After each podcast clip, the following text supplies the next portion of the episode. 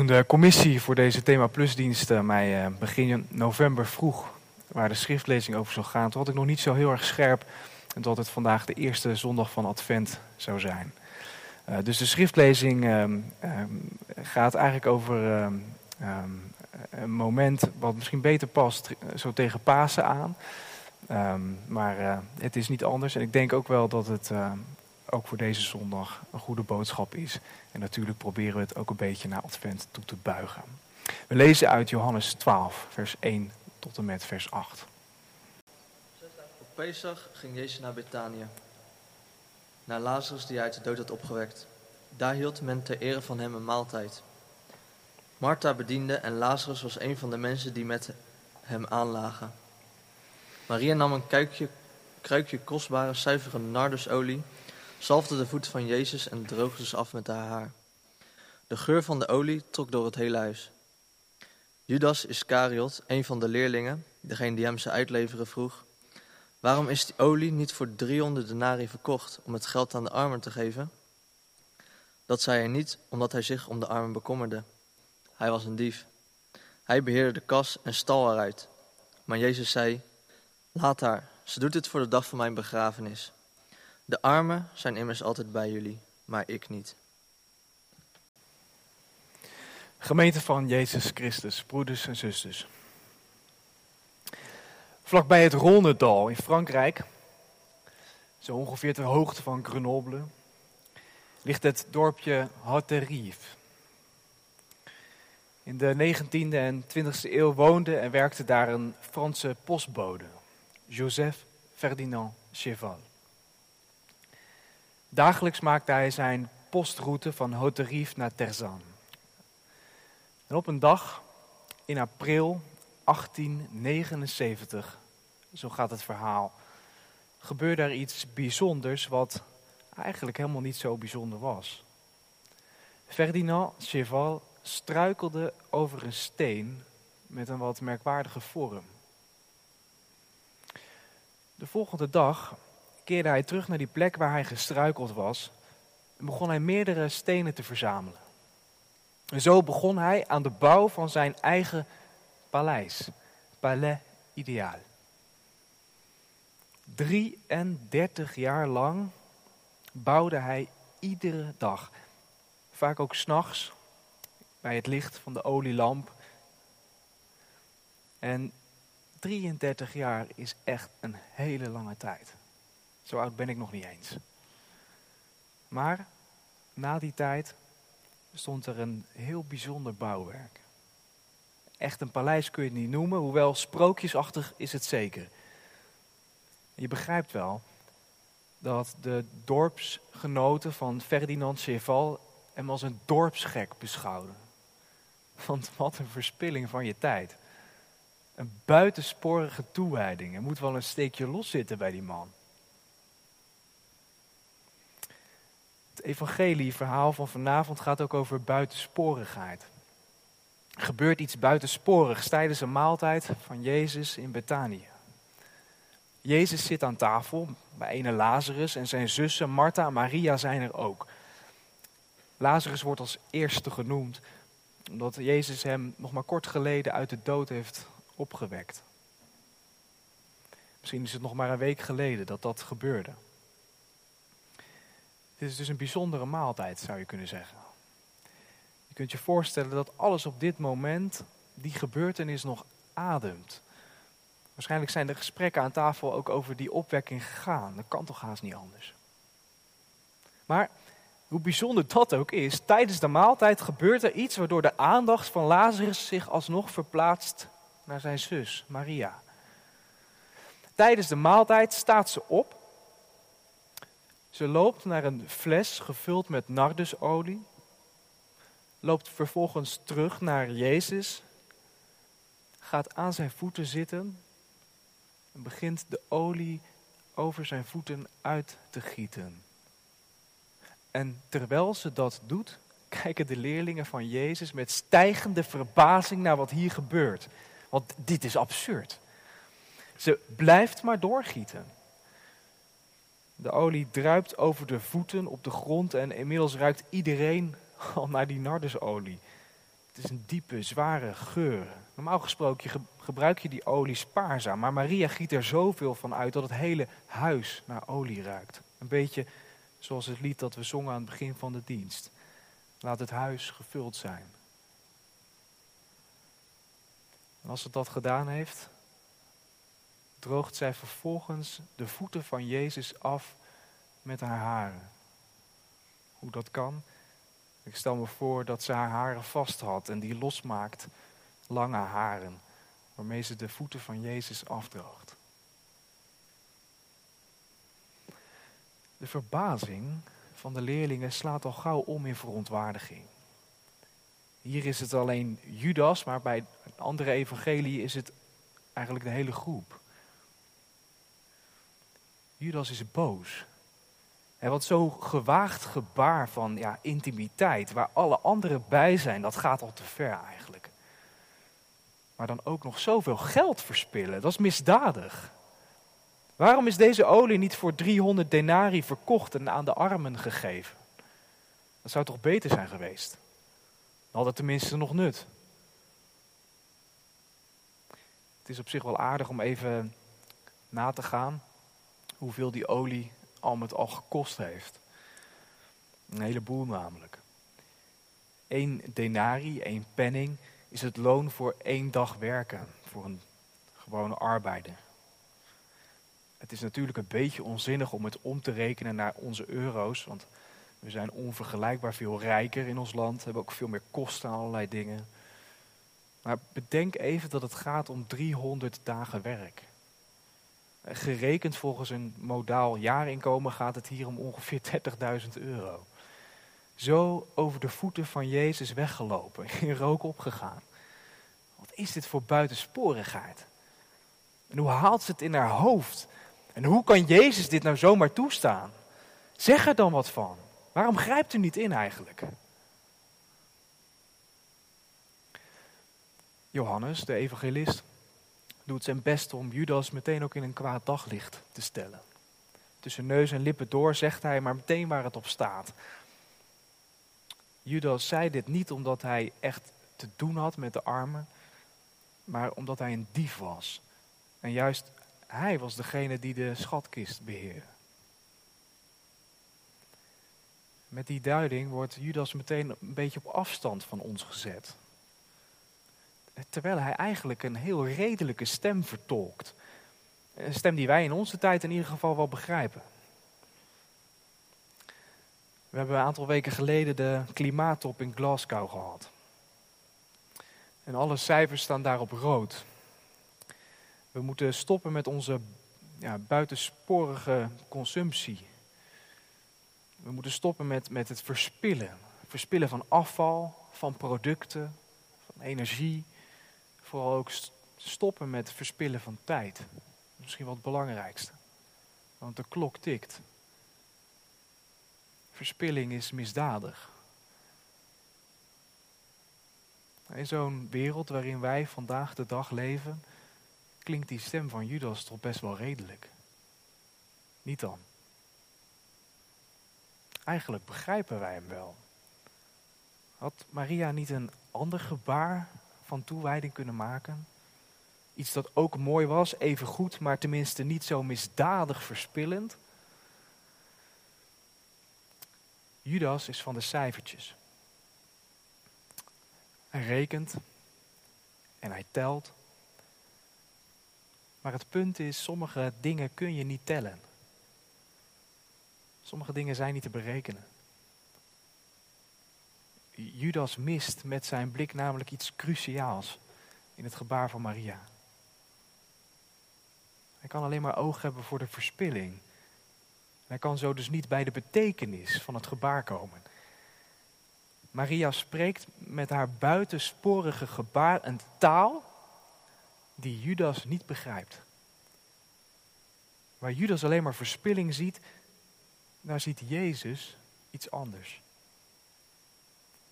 Jezus ziet Maria's liefde in dit gebaar. Haar toewijding. Haar bereidheid om letterlijk alles te geven voor Hem.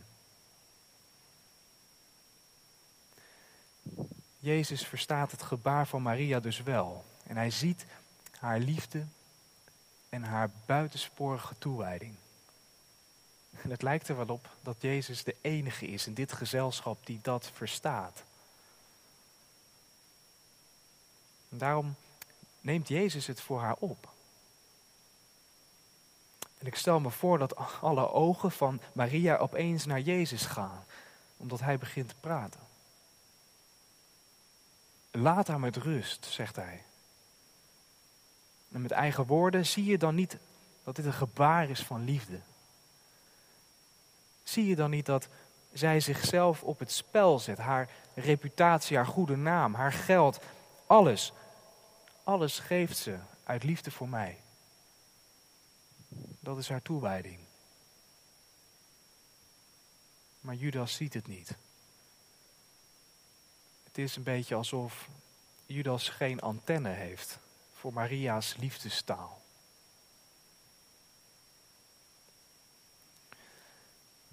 Als het over liefdestalen gaat, dan is bij sommigen het boekje van Jerry Chapman misschien wel bekend.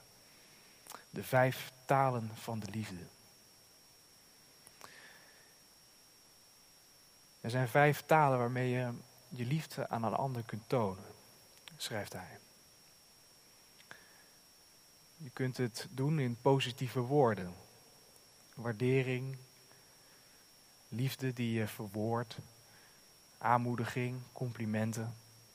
Een zinnetje als ik zie je graag, of ik weet dat je het kan, of ik ben er echt trots op je. Dat is de eerste. Je kunt ook denken aan samen zijn als een taal van liefde.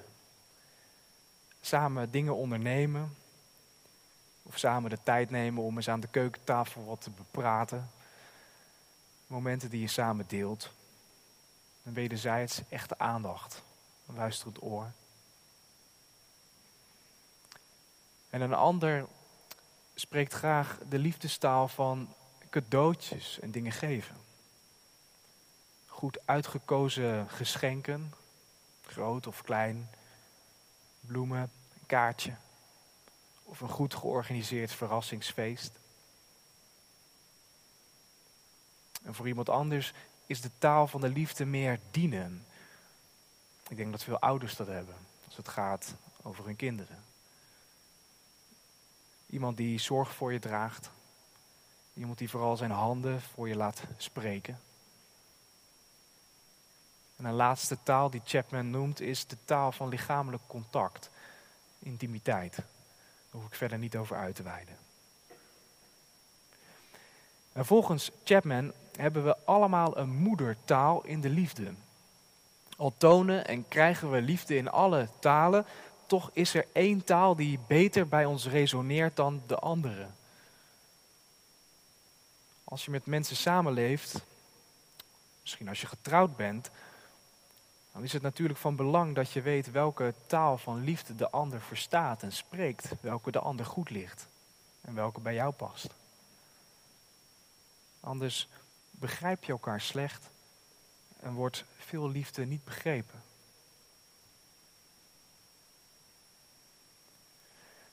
De vraag vanavond is of wij de liefdestaal van Maria verstaan. Kunnen wij verder kijken dan de verspilling? En kunnen wij daarachter haar toewijding zien? Het is wel belangrijk dat wij dat kunnen, denk ik. En waarom?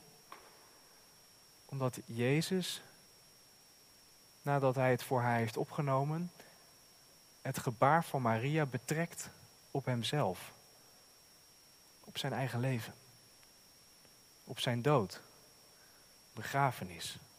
In vers 7. En hoe we dan die link moeten leggen tussen ehm, Maria's gebaar en de dood van Jezus. Ik zou zeggen, je kunt de korte bocht nemen. En beweren dat Maria al wist wat er zou gaan gebeuren. En daarom vast de zalving uitvoert. Die past bij begrafenis. Misschien was dat zo. Je kunt ook de ruime bocht nemen.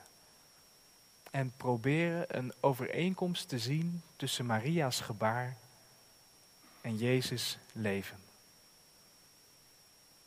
En dat is denk ik wat ik wil doen vanavond. De ruime bocht nemen. En in dat gebaar van Maria met die olie iets zien van wie Jezus zelf is. Want straks gaat Jezus even verderop in het Johannesevangelie de weg van het kruis. Hij zal sterven op Golgotha. Jezus, de Zoon van God, die naar de aarde was gekomen om bij mensen te zijn, om hen lief te hebben, om hen het goede nieuws te brengen over Gods toekomst, over vergeving en genezing. Die Jezus wordt door mensen weggeduwd en aan het kruis gehangen. Jezus zal zichzelf helemaal wegschenken, zoals de olie uit het flesje van Maria.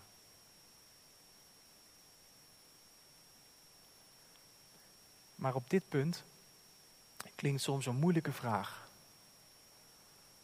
Want waarom moest dat nu zo gebeuren eigenlijk? Kon God niet op een andere manier de wereld verlossen? Waarom is daar bloed voor nodig? Waarom moest Jezus zo sterven om ons te redden?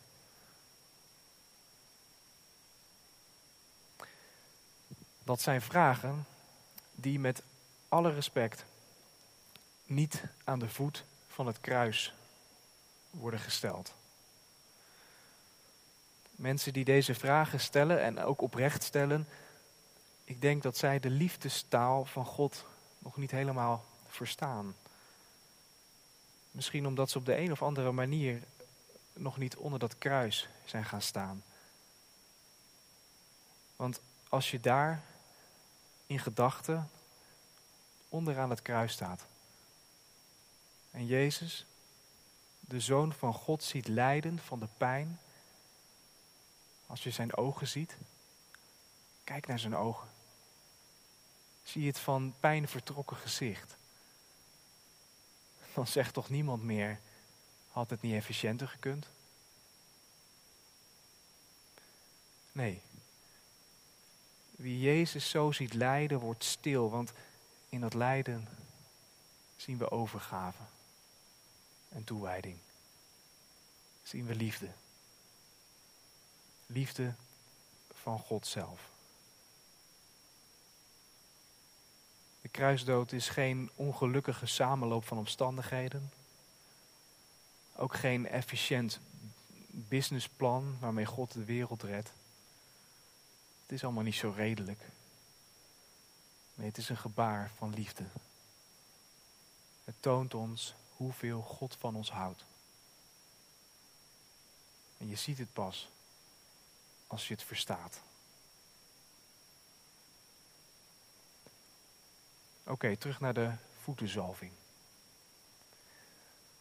Wat bijzonder is, is dat Jezus dit gebaar van Maria even verderop navolgt. Eén hoofdstuk verder, in Johannes 13. En dan is het niet Maria die de voeten van Jezus zalft, maar dan is het Jezus die de voeten van de leerlingen wast. Alsof Jezus daarmee wil zeggen, wat Maria aan buitensporige liefde heeft laten zien, dat laat ik nu aan jullie zien. En zoals zij zich heeft overgegeven aan mij, zo geef ik mij over aan jullie. En jullie? Jullie moeten hetzelfde doen voor elkaar. Het lied dat we straks gaan zingen gaat daarover, maar eerst wil ik nog een paar dingen zeggen. Allereerst dit. Iets met het oog op deze tijd. Het is niet makkelijk om in deze tijd samen kerk te zijn. Corona maakt het moeilijk om betrokken te zijn. Gouda is ingedeeld in wijken, zag ik. En eens in de zoveel tijd mag je hier naartoe. Verder is het veel op afstand. En hoewel de online diensten ergens wel een uitkomst zijn, hebben ze ook iets gevaarlijks. Want voor je het weet word je een leunstoel-christen. Beetje achteroverleunen, iets consumeren naar keuze. Je kiest thuis welke dienst je wil kijken. De ene keer is het je eigen gemeente, de andere keer is het mozaïek, want met de kinderen is dat aansprekender misschien. En weer een andere zondag is het weer iets anders. Iets dat je aanspreekt, iets waar je wat aan hebt, iets waar je door gevoed wordt. Maar let even op mijn woordkeuze. Je wil er iets aan hebben. Je wilt er door gevoed worden. Het moet je aanspreken. Als we zulke dingen zeggen, zijn wij zelf steeds het uitgangspunt. En natuurlijk, we bedoelen het goed. Maar toch, het draait wat om onszelf. Wij worden gevoed. Wij voelen ons aangesproken. Wij kunnen er iets mee. Alleen kerk zijn en überhaupt discipel zijn draait nooit om onszelf. En natuurlijk, daar begint het op een dag wel mee. Dat God zich met je verzoent door Christus. Dat Christus zich voor jou wegschenkt. Dan springen wij eventjes in de kijker. Maar vanaf dat moment gaat een christen eerst en vooral leven voor anderen. En vanaf dat moment gaat een christen eerst en vooral naar de kerk om zichzelf weg te schenken voor God. Om Hem te eren. En zodra het weer kan, ook hier in de kerk. Het eerste offer dat je dan brengt is het offer, laat het maar zo zeggen, het offer van de moeite die je neemt om God hier op te zoeken. Ja, natuurlijk, God is ook thuis en overal waar we zijn naam aanroepen. En het kan vast efficiënter, maar waarom zou je, zodra het weer kan, niet weer de moeite voor Hem nemen om hier naartoe te komen, in dit huis van gebed? Naar de kerk gaan als een eerste offer, als een daad van toewijding, als een liefdestaal.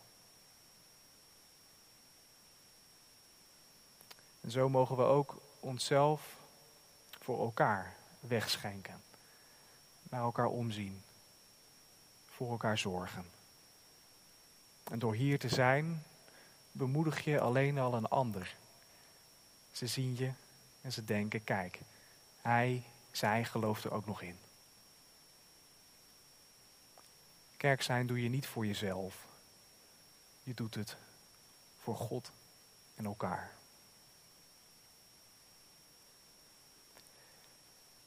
En dan nog één ding.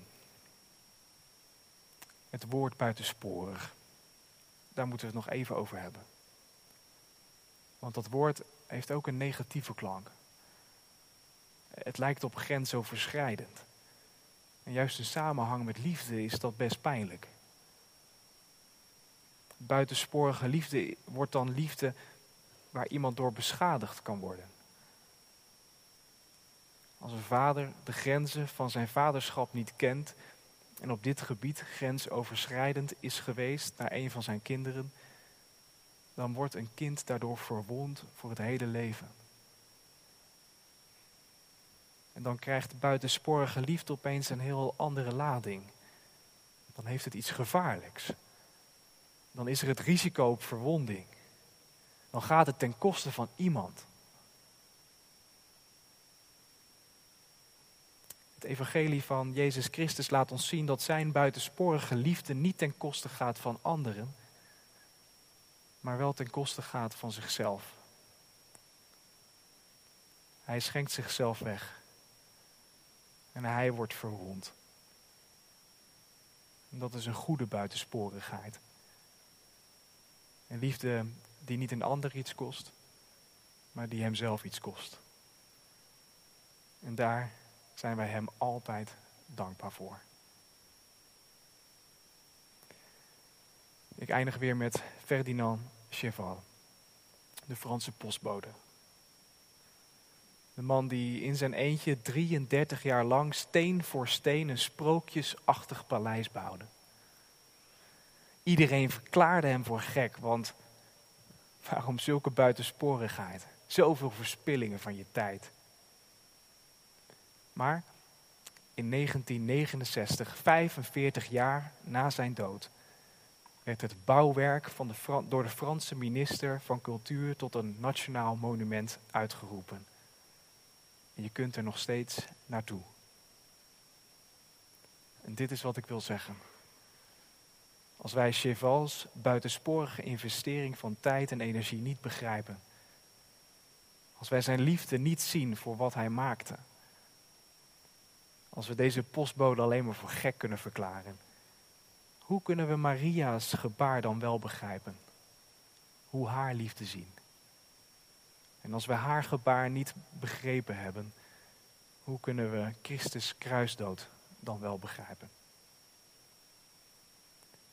Liefde wil niet tellen. Liefde wil niet rekenen, zoals Judas. Liefde wil alles geven.